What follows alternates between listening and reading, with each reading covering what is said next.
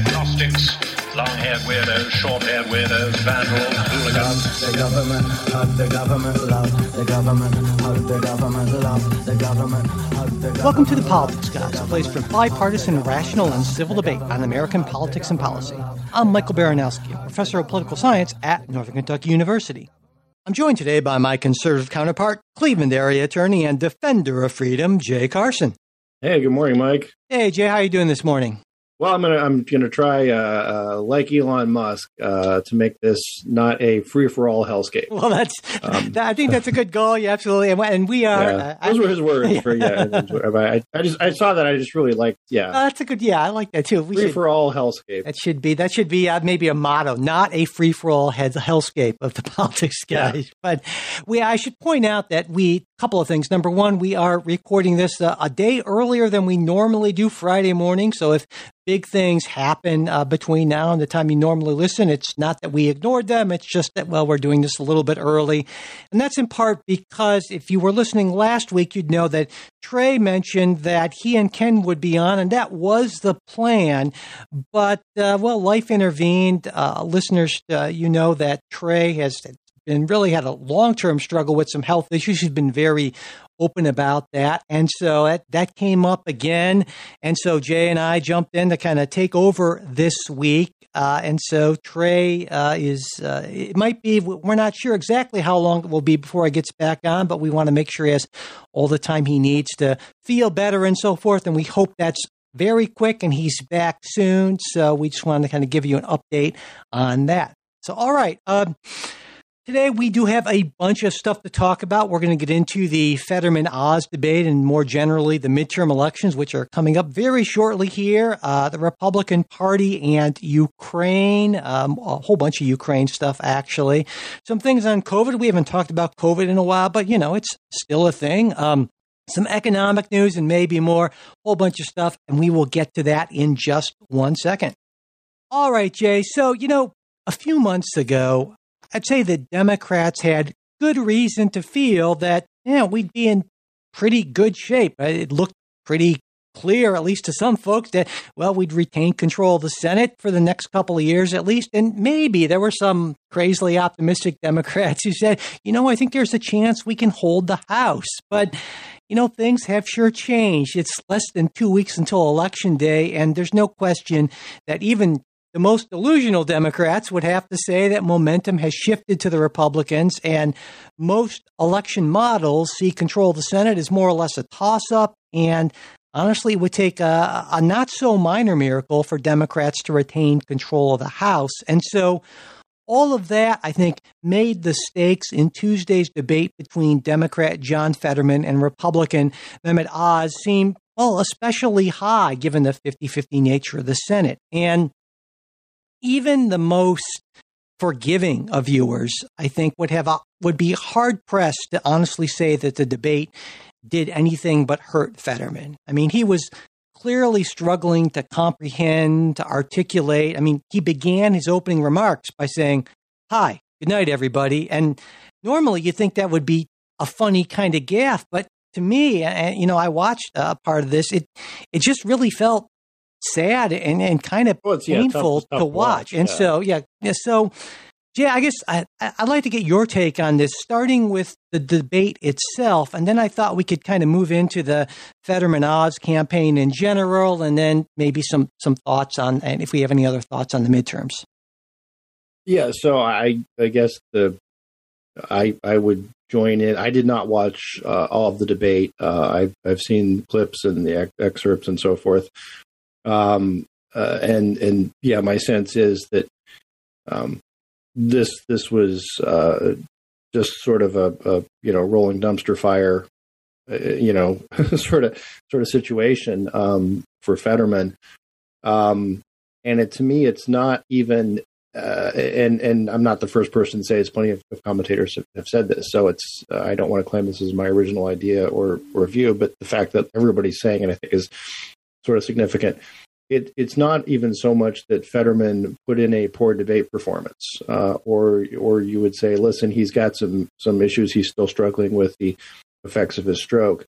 Um, I think the the big downside is that for months and months and months, uh, the Fetterman campaign and, and the, the, Democratic Party have been saying, "Oh, he's fine, um, nothing to worry about, no problem here," and and that's that's really not the case, and um, for reasons that that I I don't know whether it's you know Fetterman personally, whether it was the, the party, whether it was um, whomever made the decision that, that he should remain the candidate. Um, when there were, were other candidates, if he had the stroke um, just before the primary, uh, and they could have replaced him on the ballot. Uh, and there were plenty of other, uh, you know, really viable candidates uh, in Pennsylvania. Um, that that seems to be a, a mistake, uh, both in the political sense and I think in, in the human sense, right? That you're you're putting a guy in a position that he's just not able to to to fulfill, right? Yeah, and I, um, I think there was there was a little bit of it, a little bit echoes of you'll remember this um, Ross Perot and Admiral Stockdale.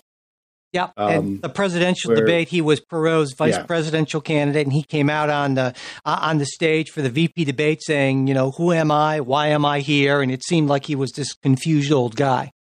Yeah, yeah, uh, he was he was definitely not ready for. And, and again, I, I'm not even saying that necessarily Admiral Stockdale had any sort of cognitive decline or something like that, or or you know was dealing with with some kind of uh, health issue. Um, it's more just you took someone who was not ready for this and not able to do this, and you, you put him in the spotlight, and it, it went badly. And, and I think you know the well. I, before we get into this, I, I I'll take issue a little bit with your interpretations. I don't think they're unreasonable, but you know, it, it's clear that the Fetterman campaign did all they could to resist debating and to put it off and, until you know as late as possible because they you know they had concerns about his ability to perform. And, and I think that they clearly uh, underestimated what the additional stress of having that debate would do. And so I could I could certainly see envision a scenario in which in debate prep it was like well you know he's a little rough but eh, it should be okay but then right. when you have the, the live nature and, and, and the hot lights and all that, and that becomes a different sort of thing. And that's, that's you know, uh, understandable that uh, he performed worse than and than maybe the campaign uh, expected, even with setting low expectations, and even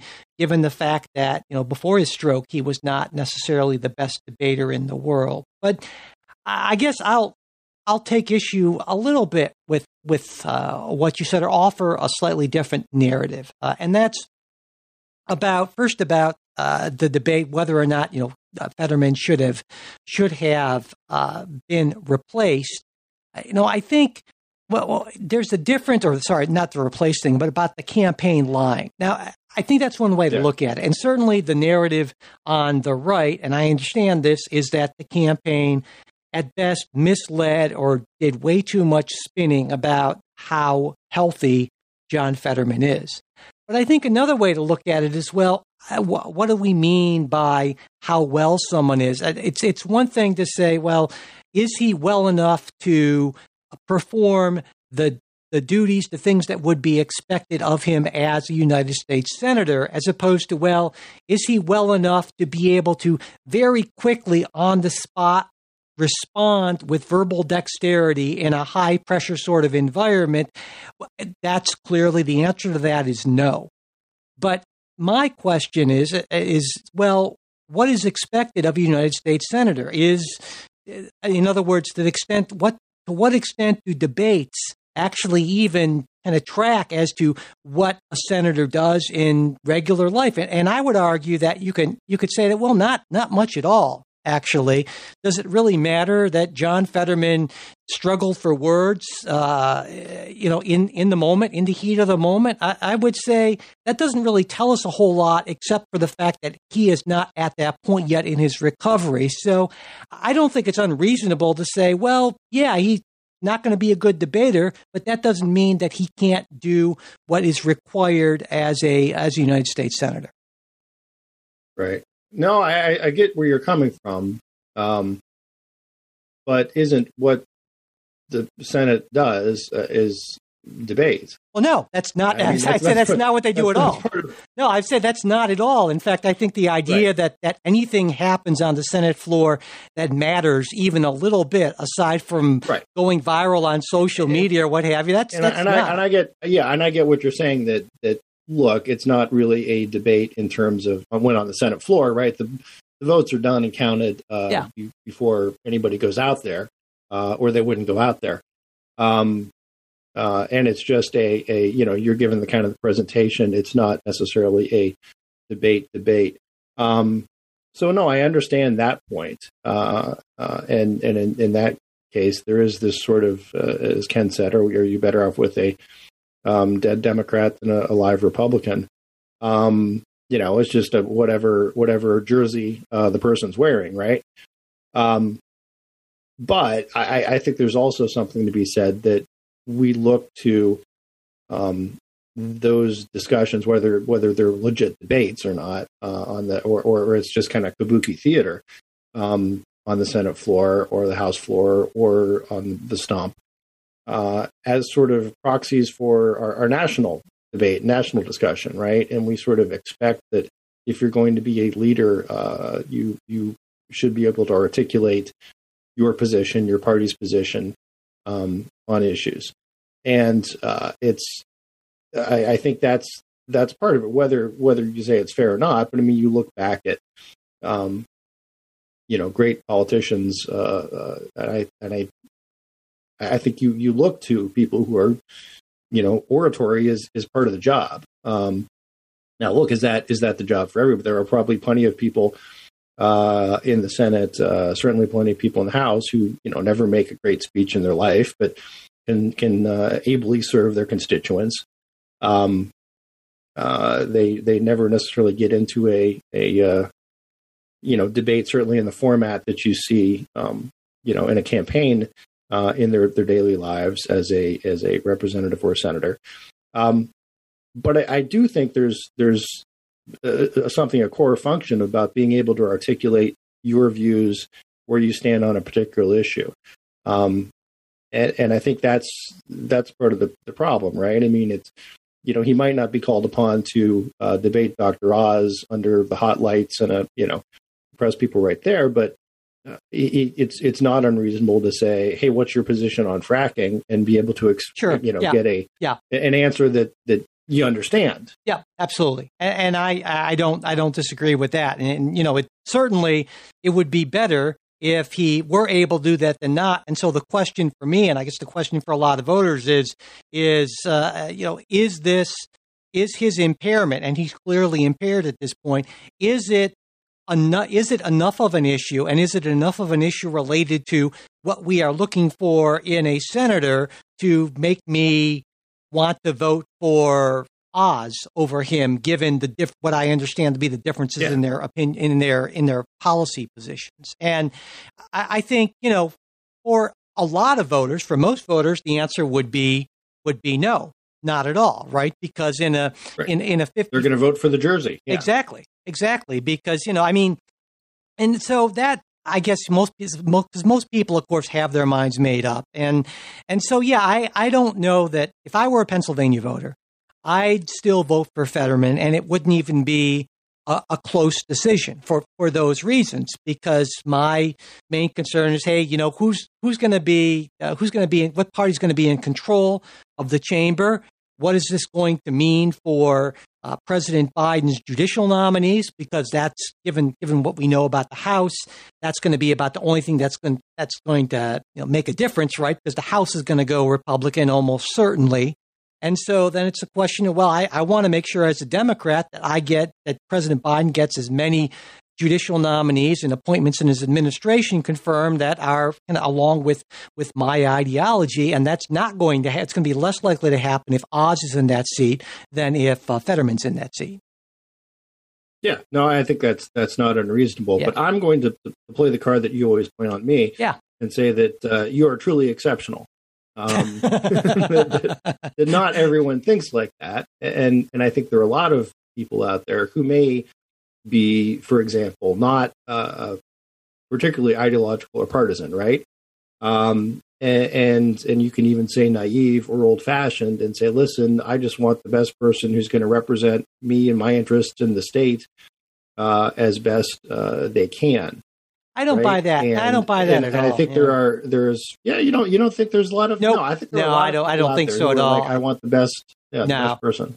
I, I don't I don't think that's I, now if you were talking about maybe city council or something like that I, I would be more inclined to buy that argument but no I, I I'm sure there are people out there like that but no I think that's a vanishingly small uh, vanishingly small number actually so But shouldn't we expect more of of a senator than we would of a, city council person, right? well I think we expect different things right I mean and so a, a senator Fair enough. Yeah, it's a, Yeah. no, it's a fair response. Yeah. So senators, you know, they may think the world revolves around them, but for the most part, senators are a vote, right? One way or the other for a bunch of things that the leadership Yeah. decides to put forward. And that's why, you know, I, I want to point out that that's why, even though that this would not be a difficult decision for me if I were a Pennsylvania voter, it would be a more difficult decision for me if this were a presidential election because presidents have so much more individual authority than senators that would give me a lot more pause if i thought that there were some kind of a you know some sort of a deficit there. And and that's why i think that's an important an important distinction to make. What, what do you think about that? No, I, I think I I think you're you're right in terms of I would also have that that same pause being an executive versus a legislator. Um, you can be a a subpar legislator, um, and and you know the world's not going to the stakes are just not as high, right? Um, uh, and and and and I'll I'll share a couple because I had a couple thoughts on this whole thing, right? That um, one, it I thought of um, so John Fetterman and Herschel Walker. Uh, I think you could certainly argue that um, Herschel Walker is not the ideal Senate candidate. Is, uh, not Yeah. someone who is who is ideally situated or trained uh, or has the natural talents that would uh, recommend him to that position. yes absolutely Um, uh, there was yeah some funny you know memes or someone who had said that, that you know Herschel Walker is one of the strongest uh, you know GOP Senate candidates ever. Um, in which you and I said yes, he can you know Yeah. he can definitely Yeah. you know out out leg press. yeah his uh, bench you know, press Mitch is really great yeah yeah Um, uh, but no, uh, it, it's it's so in that case, I mean, it, to some extent, you are sort of asking uh, people to hey, vote for the jersey, right? Vote for the uniform. Um, now, I, I guess I come down to the distinction of who can do the job, and is it a matter of uh, listen, Herschel Walker may do the job poorly, um, but he can still uh, more or less do it. As as the question is, can Fetterman do it at all? And and look, I think that's that's a fair question when you say that. Look, the job doesn't necessarily entail standing up in front of hot lights uh, and debating somebody else. Uh, my response is, but, but yeah, but sometimes it does. Um, uh, in that, that we look for these people to articulate positions in our national debate. Um, so yeah, that was my first thought. Is is you know what's the difference between Fetterman No, I, and, that- Herschel Walker? I think that's a, that's an excellent point because when you think about, say, a Herschel Walker, you think, well, in, a lot of ways, he's uh, at least in, in, on the surface, he's this great candidate because you know a football star, you know, for Yeah. for Georgia and a, a heroic kind of figure, right? To a lot of folks, and you think, well, he's also a black Republican, and that it ticks a lot of boxes, and so does right, so does Fetterman, right? I mean, he's this big hulking guy who looks like a kind of blue collarish sort of, you know, you uh, kind of a Trumpy sort. Of, You expect to see him at a rally Right. in Sturgis or something like that, you know, Yeah, and yeah. and so that and I think that's more and more what what the parties are kind of focusing on when they recruit these candidates, and that that necessarily doesn't mean that they're going to be great legislators, but it, it's almost like we're we're in a you know a quasi parliamentary system where it's like, yeah, just just shut up and vote for your party, you know, and and you're good to go, basically. Yeah. Um, so I no, I think that's uh, that's that's all correct. Um, the other thing, of course, is is we had talked about a week or so ago, uh, celebrity candidates, right? Yeah, and yeah. it has that is that a good thing or a bad thing? Um, and you know, and I I thought back about um, various celebrity candidates, and and I guess I'm I'm coming down to the um, and it, and it's weird because look, uh, Fetterman is not a celebrity candidate, right? He was lieutenant governor. Yeah. He was he was the uh, mayor of wherever. Um, Braddock, yeah. uh, my apologies, uh, and you know became lieutenant governor. So he's he's actually you know gone through some some political experience. Now I think that the jump to lieutenant governor was was uh, uh, pretty pretty significant, I suppose. But um, Mike, I have a a, a, a story uh, about uh, uh, Ohio Governor Mike DeWine, uh, who I met one time. Um, not one time, I met a bunch of times. Um, but one of his his lines that uh, he he uses, uh, one of his jokes he tells is, uh, he was lieutenant governor under George Voinovich, and at that time uh, he would say, "Well, you're lieutenant governor." He, he would introduce himself, so hi, I'm lieutenant governor, and the person would respond, "So what is it that you do?" And he says, "Well, I Yeah. just did it." exactly. Yeah. You know, sort of the- It is not. It is not Um, necessarily the most uh, demanding job in the world. Yeah. Um, so, but anyway, um, but I also thought Ohio was for decades represented by another celebrity senator, and that was John Glenn. Yeah. Um, now you can you can say uh, John Glenn was sort of a more serious person, right? He was a serious military guy. He was an astronaut. He was a, uh, a, a decorated uh, Korea veteran. Uh, he was a colonel. Uh, he had a great deal of a you know science background, uh, going into NASA and so forth. Um, and and look, I'm I'm you know, I, I don't know if they're come. I've never seen their grades or their ACT scores. I'm betting John Glenn would have outscored Herschel Walker. Did okay? Yeah, I Um, would say so. so yeah. maybe so maybe that's a, a fair. But but my, my point is John Glenn didn't necessarily have political experience coming in. Yeah. Um. Uh. And, and it was sort of coasting on on the hey I'm I'm an astronaut. Sure, I'm, yeah. know, the first guy to orbit, orbit the Earth. Um. Uh. Which which again uh, when you're looking for well what does the you know job of senator have to do with uh, orbiting the Earth? Not not a lot. Not generally, no. Um, yeah, I mean, um, so uh, anyway, I mean, I, I'm not, I'm not saying I've, I've got answers, responses, but I, I just think those are, if if we're thinking about interesting parallels Yeah, of celebrity candidates, celebrities, uh, um, It's not. Yeah, it's not a brand new thing, certainly. But you know, the Yeah. the, the other point I wanted. and, and what, my point is, there are some celebrities I think who can who can do great, uh, Yeah.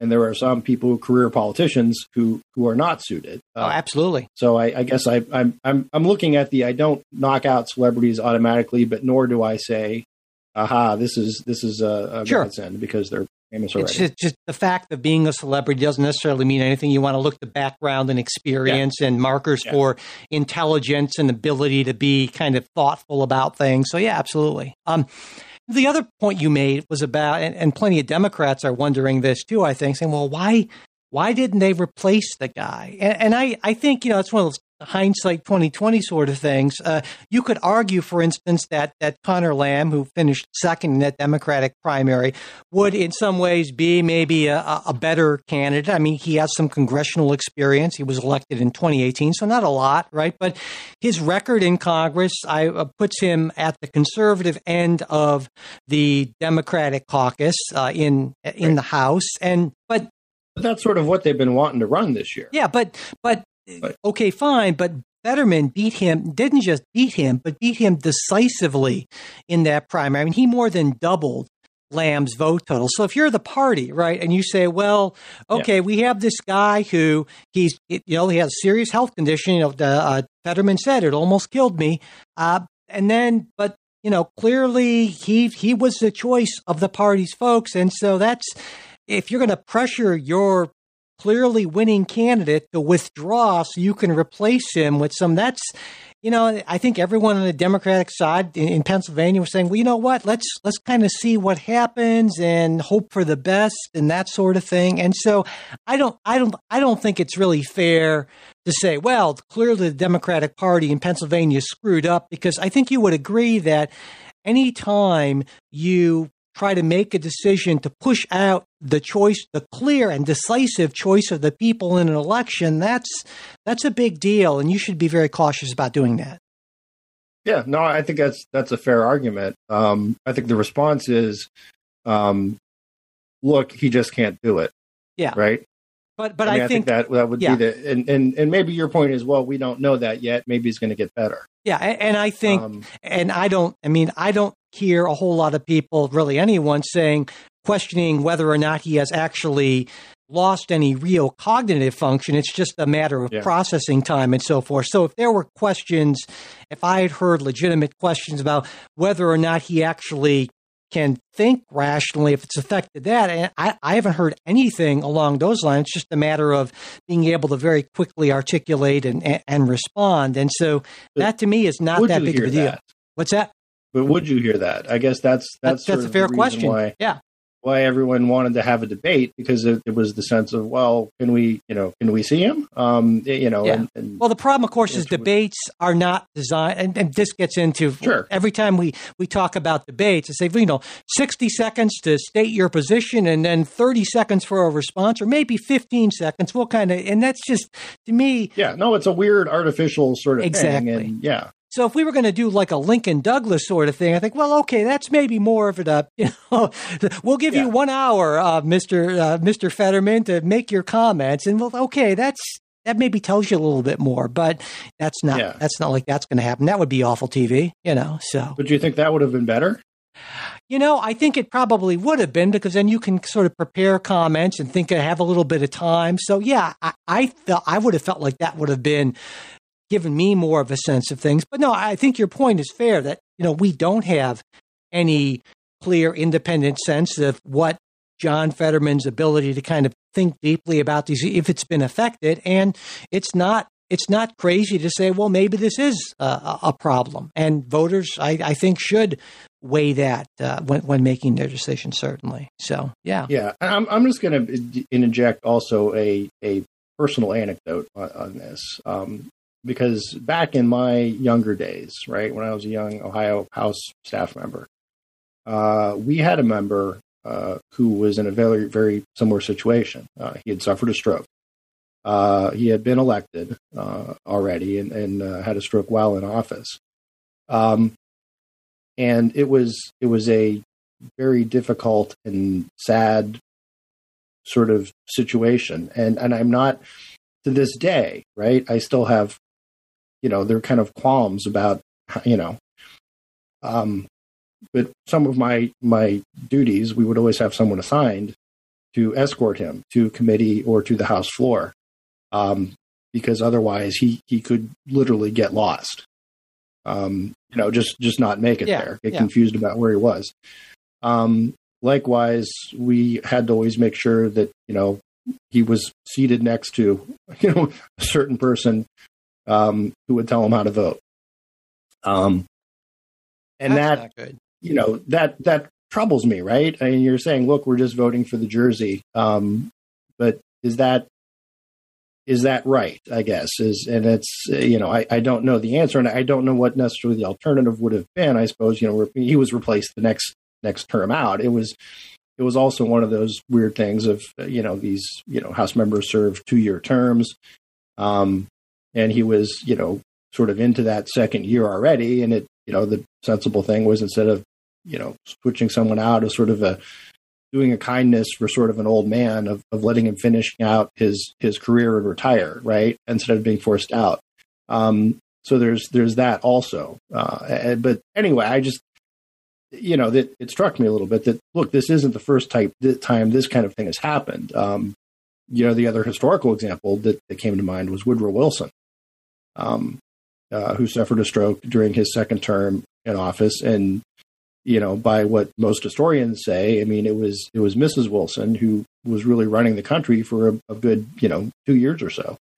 Um and and again that's you know that's a difference because it's an executive versus a, a, legislative um or person, or you know on on uh, some people would say more more recently uh, you know uh, President Reagan who uh, in, in his second Yeah. term a lot of people say was was showing some uh, Yeah. clear signs of early uh, Alzheimer's early dementia and yeah and you know and there are some people say well the, the answer to that is to uh, require or that that candidates undergo some sort of cognitive screening and that be released and so forth and and you know I I I have I think that would be problematic for a lot of reasons Yeah. but but you know, I, I, I certainly would. So, mean, the proxy we have for the cognitive screening is this debate process. And, and unfortunately, it's a bad proxy. Uh, but you know, but I think it would be again. Uh, I guess in a way, I'm sort of surprised that more candidates, if they think their issues, don't say, "Hey, I've taken this, I've taken this test with an independent, you know, an independent neuro." Yeah. Why, Uh, maybe the maybe the Oz folks were thinking about doing that, but thought it was I don't know over the top or something. But honestly, Yeah. I I feel like that's the sort of information that would be useful for voters to have because I my sense of things is that John Fetterman is while he's not verbally adept at this point, he is perfectly capable of carrying out the duties, but maybe I'm wrong about that and how do I know? And so I don't I certainly don't dismiss that point that you're making. Yeah. And my other, my last point on on this uh, goes back to sort of what I talked about the, the sense of there's has there been some campaign deception, right? I mean, and, and obviously it's always in your best interest to paint your candidate uh, to, to look as as good as they can. Um, but going with the Herschel Walker comparison again, I think everyone knew Herschel Walker was Herschel Walker. Um, you know what I mean? That, that, that no, I, no one I don't was- know if they was saying- expected there were like abortions being a pop up, popping May- up no, all over the not- place. may not have known specifics, right? They might Sure. have known specifics. Um, but when when someone, let's put it this way, uh, when he was nominated, like, oh, is are you mean Herschel Walker, the football player, or Herschel Herschel Walker, the, the great orator? Um, Sure. you know, Yeah. I mean, Yeah. yeah. You there there was a sense of you knew what you were getting more or less. Um, whereas I think with with Fetterman, there might be uh, again the, the sense of listen, this is this is not a problem, this is not a problem, and and well, um, yeah, it is. So Yeah, or at least it potentially could be, I guess. And I guess the Yeah, larger or, or I mean, or you could have made the argument again. This is a terrible political argument, um, but it's honest. Is that the argument you just made? Um, listen, he has he has some some difficulty in certain situations, but that has nothing to do with the job we're electing him to Yeah. do.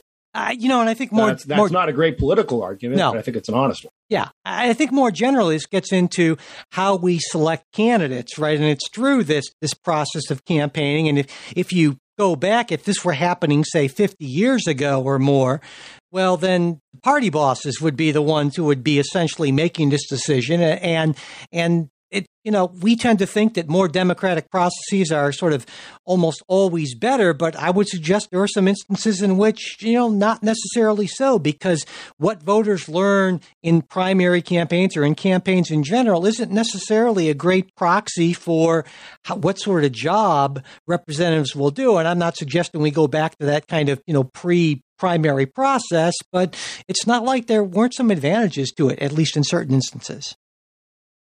So, uh, I also wanted to talk while, while we're on uh, kind of uh, the campaign and, and the midterms is that, you know, last time on the show, we made our House and Senate predictions. And, and I wanted to say I'm still sticking by mine of either a 50 50 split in the Senate or maybe a one seat Republican advantage and some pretty significant losses in, in the House. And Jay, I, I, I think your your predictions were well, Republicans might pick up one or two in the Senate, and uh, Yeah. and, and we were pretty much the same on on the House. And I'm wondering before I go on if, if you think you know that if anything you've seen would would change your predictions on that.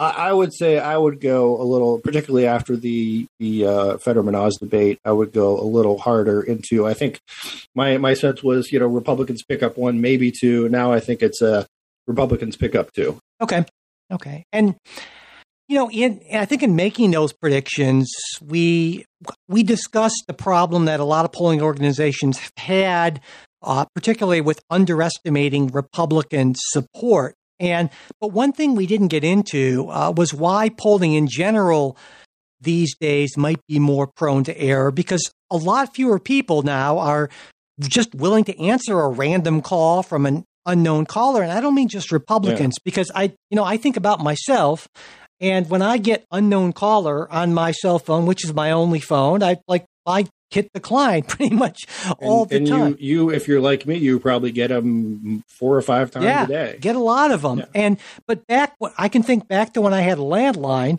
and hey, the phone rings, you pick up the phone. At least that's you know how it was, and so that's that's a big difference. And I guess my point here is that we should probably all be a little less confident in the polls just in general than we were in the past. I think that the, the, margin of error is necessarily greater, not just because Republicans are less likely to maybe respond to pollsters, but because everyone is. And so I think it's a lot harder to get a sense of that. And so I would say, regardless of what side you're on, don't put as much faith in the polls as you might have, say, five or 10 years ago as a general rule.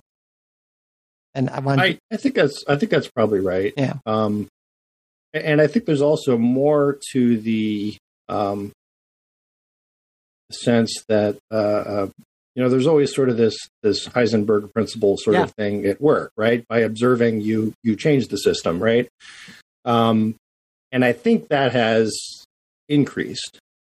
Um, that if that if that makes sense, the, the physics uh, analogy might not hold up, but the, the more you observe, uh, the more you uh, alter the system.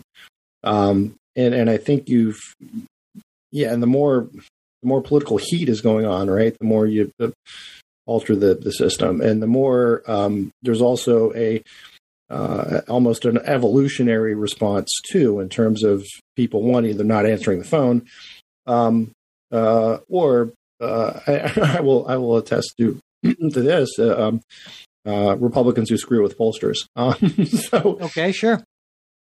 Uh, I no, I, I really yeah. I think that's um, it. It may not be yeah. it may not be common, but it might be common enough to make a difference at the margins.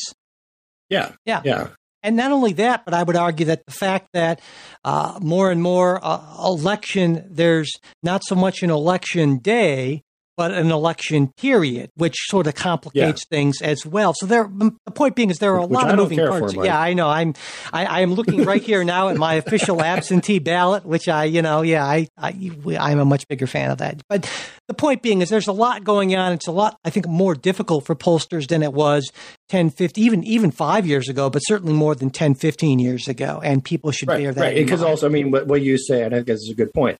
Um, the the election period, historically there was always this sense of there's a time when people start paying attention, and it's after Labor Day, and you know there's it's it's sort of a broken down decision of of uh, when people start deciding who they want, and now that's all sort of fractured. Yeah, absolutely.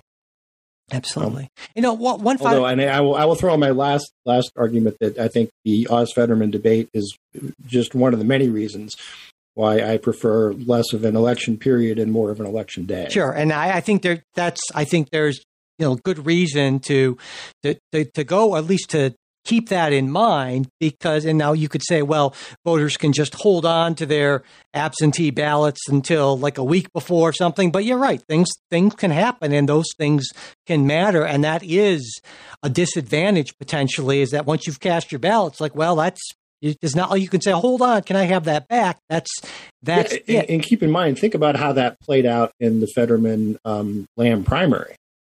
Yeah, absolutely. Because people people who voted before they knew about the the stroke the stroke sort of thing. So yeah, no no quite. Yeah. Of course, before the, the Fetterman campaign didn't yeah. say anything, but yeah, that's absolutely. So yeah, that is. I still think that the advantages uh, well outweigh the disadvantages, but you make a you make a reasonable point for it. it's not it's not just across the board a better thing. You know, before we move on to the next story, I did want to mention last week, Trey talked about how political scientists focus on fundamentals more than individual campaigns because history pretty strongly suggests that fundamentals matter more in elections. And one of those fundamentals Trey discussed was that the party in power typically loses seats in midterm elections, especially when the president has higher unfavorable than favorable ratings, which is the case here. Uh, another one of those fundamentals Trey mentioned was the economy. When it's not strong, or at least when people don't see it as strong, voters have this tendency to punish the party in power. There was one other fundamental I wanted to add in is that in elections, especially when you have an unpopular president, it's common that more undecided voters end up voting for the party that's not in power breaking late. So if you have like 1 or 2% that are undecided right at the right up until that final point, they tend to break more for the party not in power than the party in power, which I think gives Republicans even another advantage here. And so all of which I guess is to say that if in January of 2023, there are, say, 53 Republican senators, and the Republican, the Republican Party has a 40 seat majority in the House.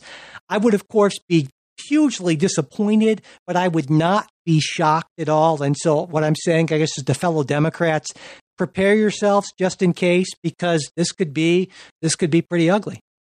Winter is coming. Yeah, exactly. So, all right. Uh, let's, uh, yeah, winter is coming, unfortunately. There we go.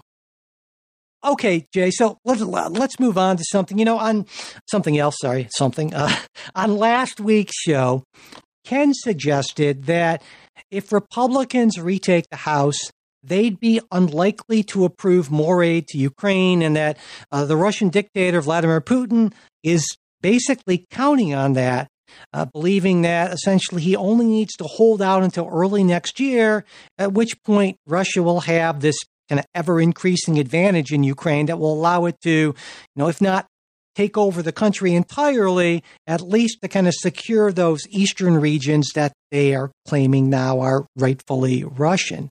And I'd say that this line of reasoning that Ken brought up is based on two things. First, the fact that every one of the votes opposing prior Ukraine aid has been cast by a Republican member of Congress. And Second, you know, Ken referred to those remarks made by House Republican leader Kevin McCarthy earlier this month, and McCarthy is likely to be the next Speaker of the House. He told Punchbowl News, I think people are going to be sitting in a recession and they're not going to write a blank check to Ukraine. They just won't do it. It's not a free blank check. And then there's things the Biden administration is not doing domestically, the border, people begin to weigh that. Ukraine is important, but at the same time, it can't be the only thing they do, and it can't be a blank check.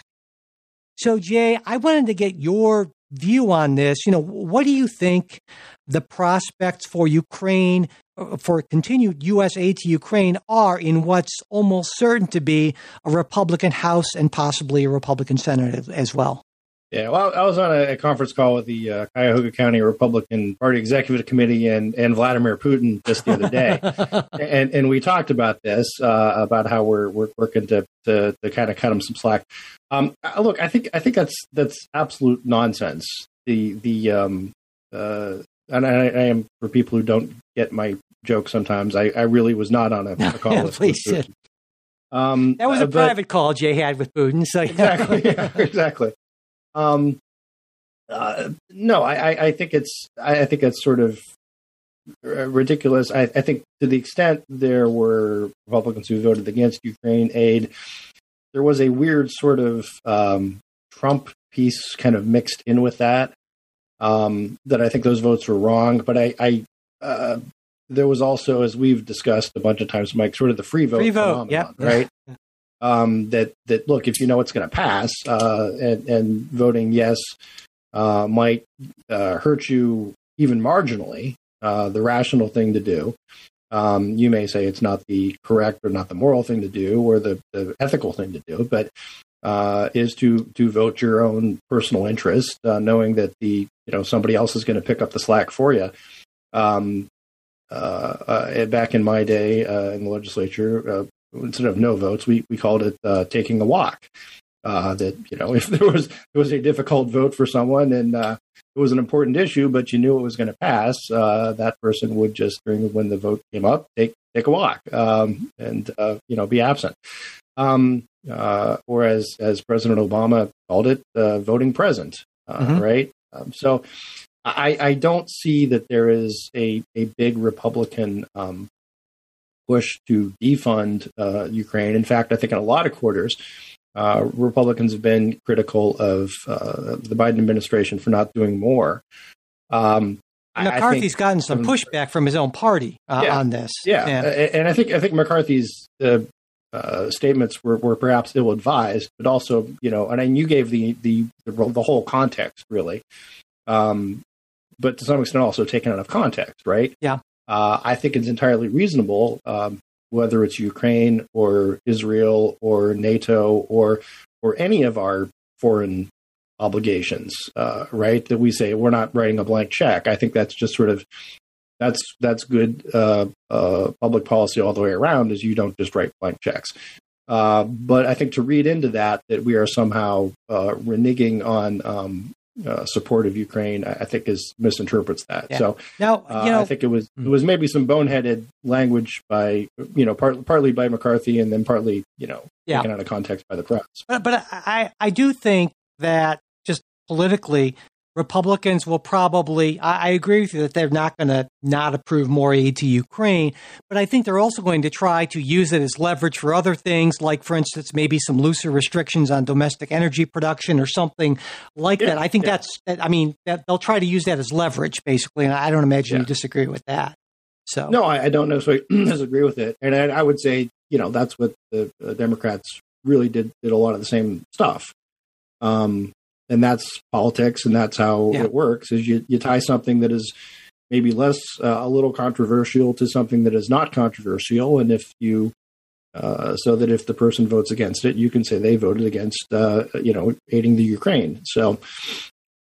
Um, and I, you, you, you, I said the Ukraine. Um, Yeah. obviously, Ukraine, yes, yes, It's that. It's that. It was that conference call with Putin. He kept calling it the Ukraine, and I just got in your head. you know, fine. Yeah. yeah. Um, But but you know, I think there's also an expectation that Republicans will call for more oversight over the funds that are spent. Now, in the last package, Yeah. there were more oversight provisions, protections put in there, so it's not like we're just airdropping money uh, in, in- into Ukraine. But I, I want to give folks some context here because I think there's a there's a tendency for us when we have when well, to take sides to say, well, our side is the side of angels and everyone is good and pure and wonderful, and the other side, everyone is evil and awful and that sort of thing. Now, I'm I'm okay if we're calling Vladimir Putin evil and awful and all that's fine, all right. But let's let's think about Ukraine for a minute. Um, in a context, I don't think we have so much. Around sixty-five billion dollars has been appropriated by the U.S. for Ukraine to Ukraine so far, and most of that has been uh, for weapons, or the, the bulk of it.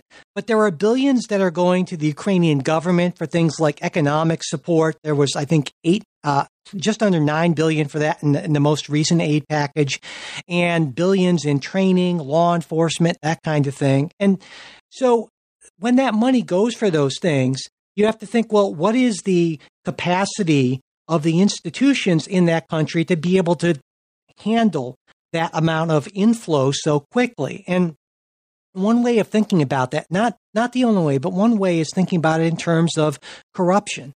And Transparency International, which is a well-respected international organization, they rank Ukraine 122 out of 180 in their corruption perceptions index. That is that is not good. Um, and No, not no. not only that, but their corruption ranking for Ukraine, they've actually got become according to this ranking slightly more corrupt over the past decade. And that ranking is these guys are probably just pools of. well, you know, though, but, but but I'm saying that ranking is barely higher than Russia's. Uh, Ru- Ukraine's corruption score, what they call it, is 32 out of 100, and lower is worse. Okay, um, to give you a Right. sense of context, their top ranking country, uh, top ranking country, sorry, Denmark, Finland, New Zealand have scores of 88. The U.S. is at 67. Uh, Russia's at 29. So we are giving all of this aid to a to a country that has some serious problems with its institutions, and and that has that, that needs to be a factor. And so, if Russia had invaded, say Georgia, which has a transparency score of 55, Latvia 59, Lithuania 61, you know, we could be a little bit more confident that that aid would be spent as intended. But I don't think it's unreasonable to say, well, we want to put a few more safeguards onto this money, especially money that's going directly to the government, not for say, here's a tank, right, or something like that, Yeah, yeah. because there is a greater possibility that that money's going to be misspent. And you can love Zelensky and all that. And hey, I think he's been a heroic and, and, and inspirational leader, but you can have a great leader at the top, and that doesn't mean that everything below that doesn't have some problems. And so Ukraine's government has some problems, and we need to, I, I think that's important to keep that in mind. Yeah, no, I, I, I agree 100%. Um, I mean, to me, that, that sort of goes with any sort of foreign aid and, and really with domestic aid. Um, I'd be curious what the corruption number is for Cuyahoga County and, and you know, ARPA funds, right? Yeah, yeah. Um, you know, it's so it's it's not it's yeah certainly even what I'm saying is even if we're spending money in our own country, uh, you ought to watch for corruption. Uh, if we're spending it uh, in a foreign country uh, where we have less knowledge, less visibility, and there is less uh, accountability, um, uh, yeah, it's even a, a, greater risk. So yeah, I want I, I agree with you 100. percent I don't think um, when Kevin McCarthy says something not a blank check, and and we need to have safeguards and, and so forth. I, I think that's I don't think that's showing that you're you're weak on uh, uh, you're you know yeah uh, weak on Russia. It's it's that you know it's that's the responsible thing to do. And, and my my expectation here is that uh, in in November the Republicans will win control of the House, maybe the Senate, and so there's a good likelihood that we're going to see another really big Ukraine aid package in the lame duck session. You know, there's been talk of attaching maybe around up to as much as $50 billion in additional funding to the budget. And of course, the yeah. budget was supposed to be done by October 1st, but that never happens, right? It rarely happens. It got pushed back by a continuing resolution to uh, December 16th. And the from the Democratic perspective, the nice thing about that is that's their last big shot at getting whatever they want into the budget because once the Republicans take over one or both chambers, that's basically it for the for, for Biden, the Biden administration and Democrats, Democrats domestically or in terms of any kind of major thing. And so, you know, because the budget, you don't have to worry about a Republican filibuster. You just have to worry about is Joe Manchin for it, essentially, you know, and you're you're good to go. And so that's kind of my expectations. We're going to see a big package go through in the lame duck session. I wanted to get your take on that as well. Yeah, uh, again, uh, Vladimir is going to be disappointed. Um, we were telling me you, just hang on, um, but uh, yeah, I think there will be uh, significant. And again, I just you know personally, Mike. I mean, you and I have talked about this. We are we are old cold warriors, and um, you know, uh, my argument is you know give give the Ukrainians everything they need. Uh, and maybe a little bit more. And I'd, I'd even be willing to accept a little bit of a corruption, right? Uh, I assume I always kind of assume that's baked in, right? Yeah, you have to. Yeah. Um, you know, I, I, think there was there was um, certainly probably corruption, uh, you know, baked into the you know our lend lease program to the to the British and were you know before World War II or or you yep. know before we were involved in World War II. Um, it's just that it's just human nature. Um, Definitely. Um, you know, I, am thinking I'm thinking also like like you know of this is fictional, of course, but you know, movies like you know, catch books like uh, uh Catch Twenty Two, mm-hmm. right?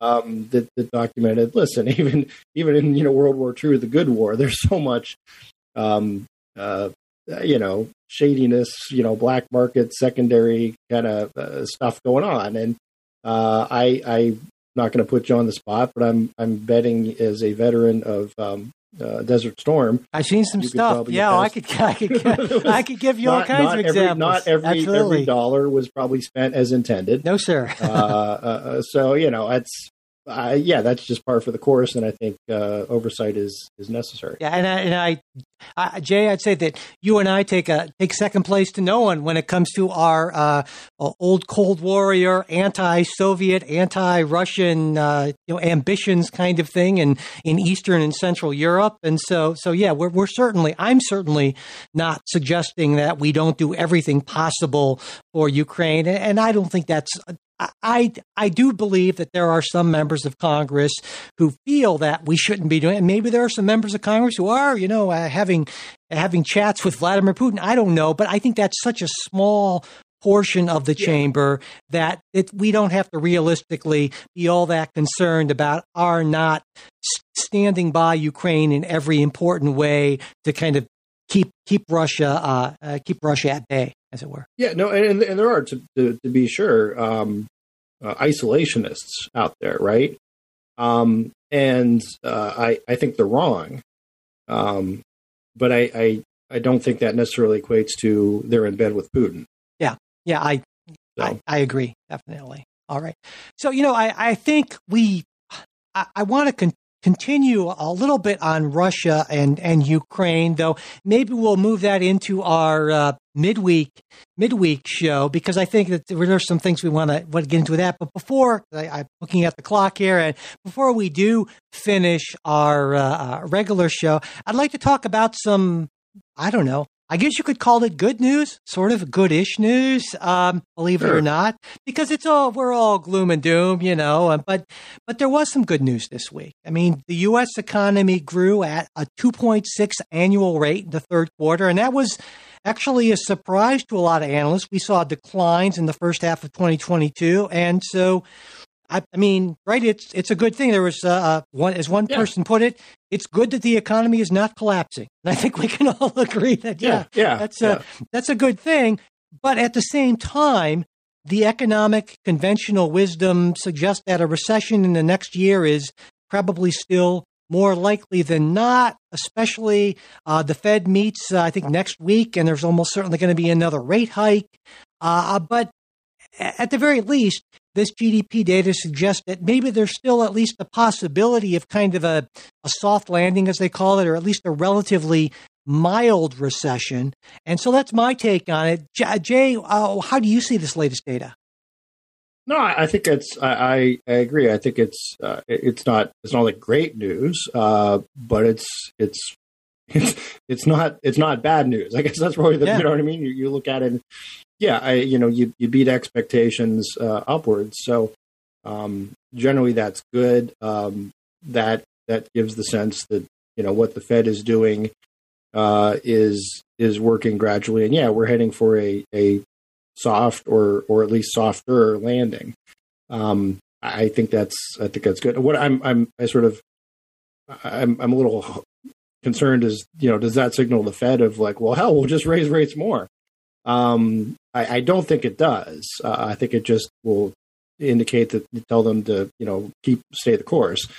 Um, uh, and, and I think you know part of these uh, you know again we're we're still in such a weird time right of of just coming back from from COVID, um, and uh, sort of the international shock with the the war in Ukraine.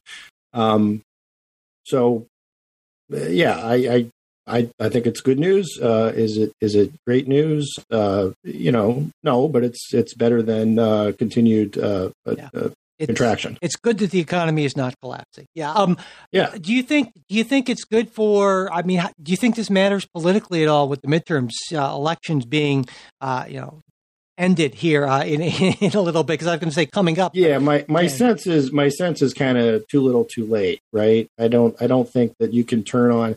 And again, to me, the, the bigger issue when people talk about the economy, it's less of the recession. It's it's more inflation. Um, right. That's the that's the issue that that you know hits you when you go to the grocery store. Um, and yeah, sort of some you know economists saying hey, the economy grew at uh, 2.6% last quarter. Um, I don't think people are, are like, well, hey, perfect. I mean, but, you know, the price of milk is still uh, what it is. It's still, you know, uh, a whole lot more than it was a year ago. So I, I, I don't think it, it translates, um, into, nor, nor, nor does this, it, is it give you this sense of, hey, we've turned the corner. Uh, this is an ascendant economy. It's sort of like, huh, uh, things weren't as bad as we thought they were. Uh, you know what I mean? It's it's not the, um, you know, there was there was a sense, I guess, back during the, the Reagan days, right? I mean, we had a really the Reagan recession, uh, which was not dissimilar uh, to this one in terms of you know there was really high inflation, and what the Fed did was uh, raised rates significantly and and uh, put the country into a recession.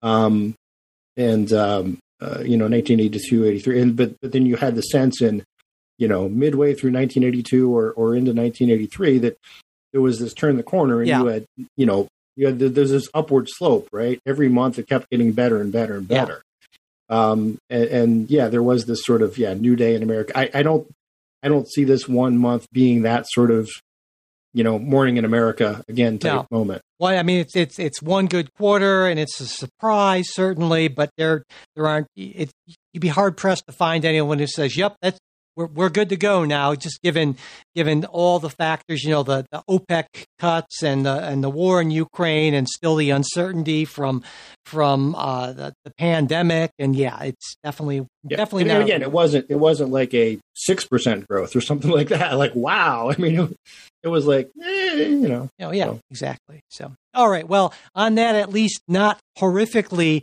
negative note, we will we will end things. But we have a lot to talk about that we didn't get to, and we want to get to some of that in the midweek show. Like again, more on Russia and Ukraine. Will we see nuclear weapons release, or dirty bombs, or or Elon Musk's satellites start coming down in droves, or something like that? We're going to get into all that. Uh, uh, more on COVID, uh, unfortunately, I guess, but uh, and and a whole bunch of other stuff along those lines. So if you are a supporter, you will be hearing all about that on Tuesday when our show comes out. If you're not, we hope you'll consider becoming a supporter. Uh, supporters are, are what keep our show going. When you become a supporter, you get all sorts of good things. You get ad free versions of everything we put out. You get that midweek show. Uh, and uh, yeah, we you get our deepest appreciation as well for whatever that is worth. We hope it's And we are, are we going to do recommendations this week? Oh yeah, you know I told we, why don't we can do that absolutely. So yeah, we can do them now. yeah, let's do it. Let's Or- or- let's be crazy. Break protocol. Yeah, what you got a recommendation, Jay? Go ahead, please do. I do. So this was weird because a couple times you've you've done recommendations and sometimes I just come up short. But I, I'm in sort of like a seasonal mood, right? And and so I, I wanted to recommend my seasonal reading, um, and that is uh, again stuff that you probably knew about or read a long time ago when you were a kid, but didn't realize how cool it was.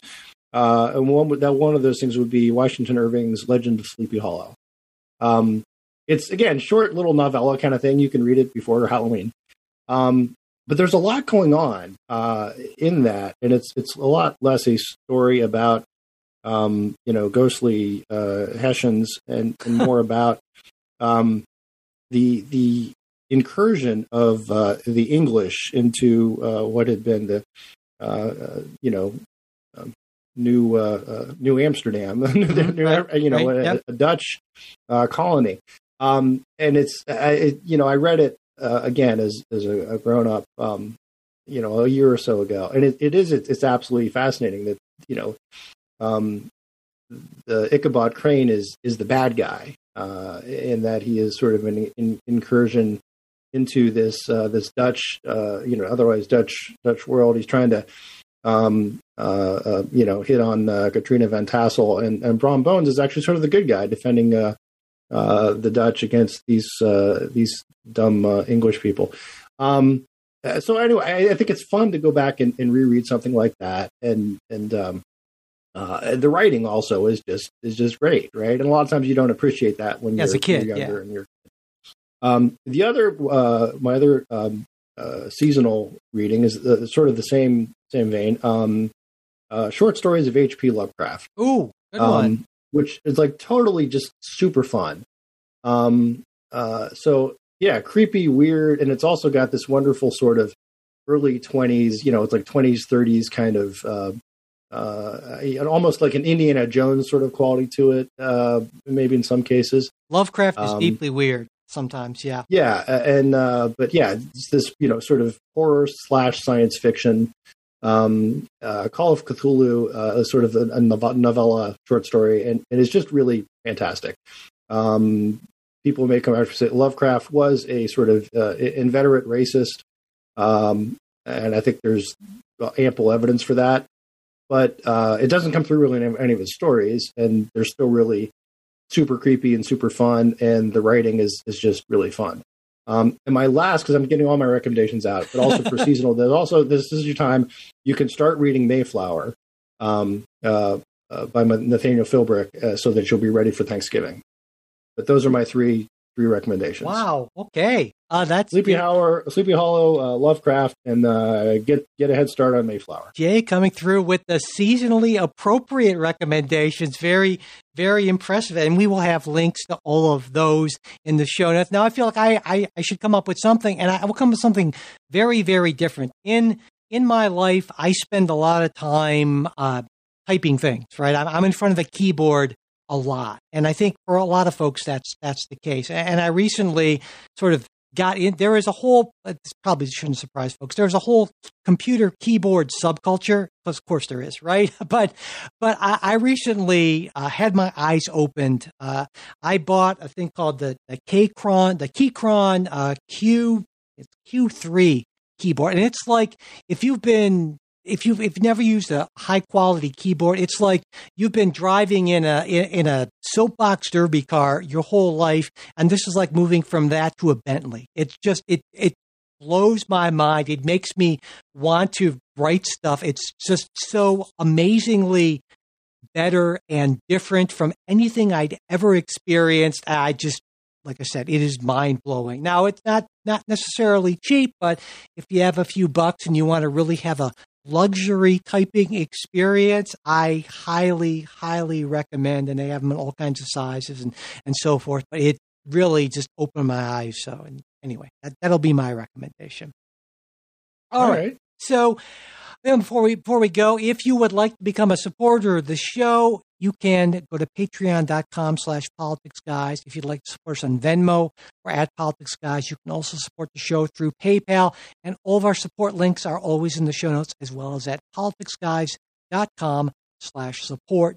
And if you would like to get that supporters midweek show, but you're just not in a position to financially support us right now, not a problem. Send me an email, mike at politicsguys.com, and I will get you set up with that midweek show.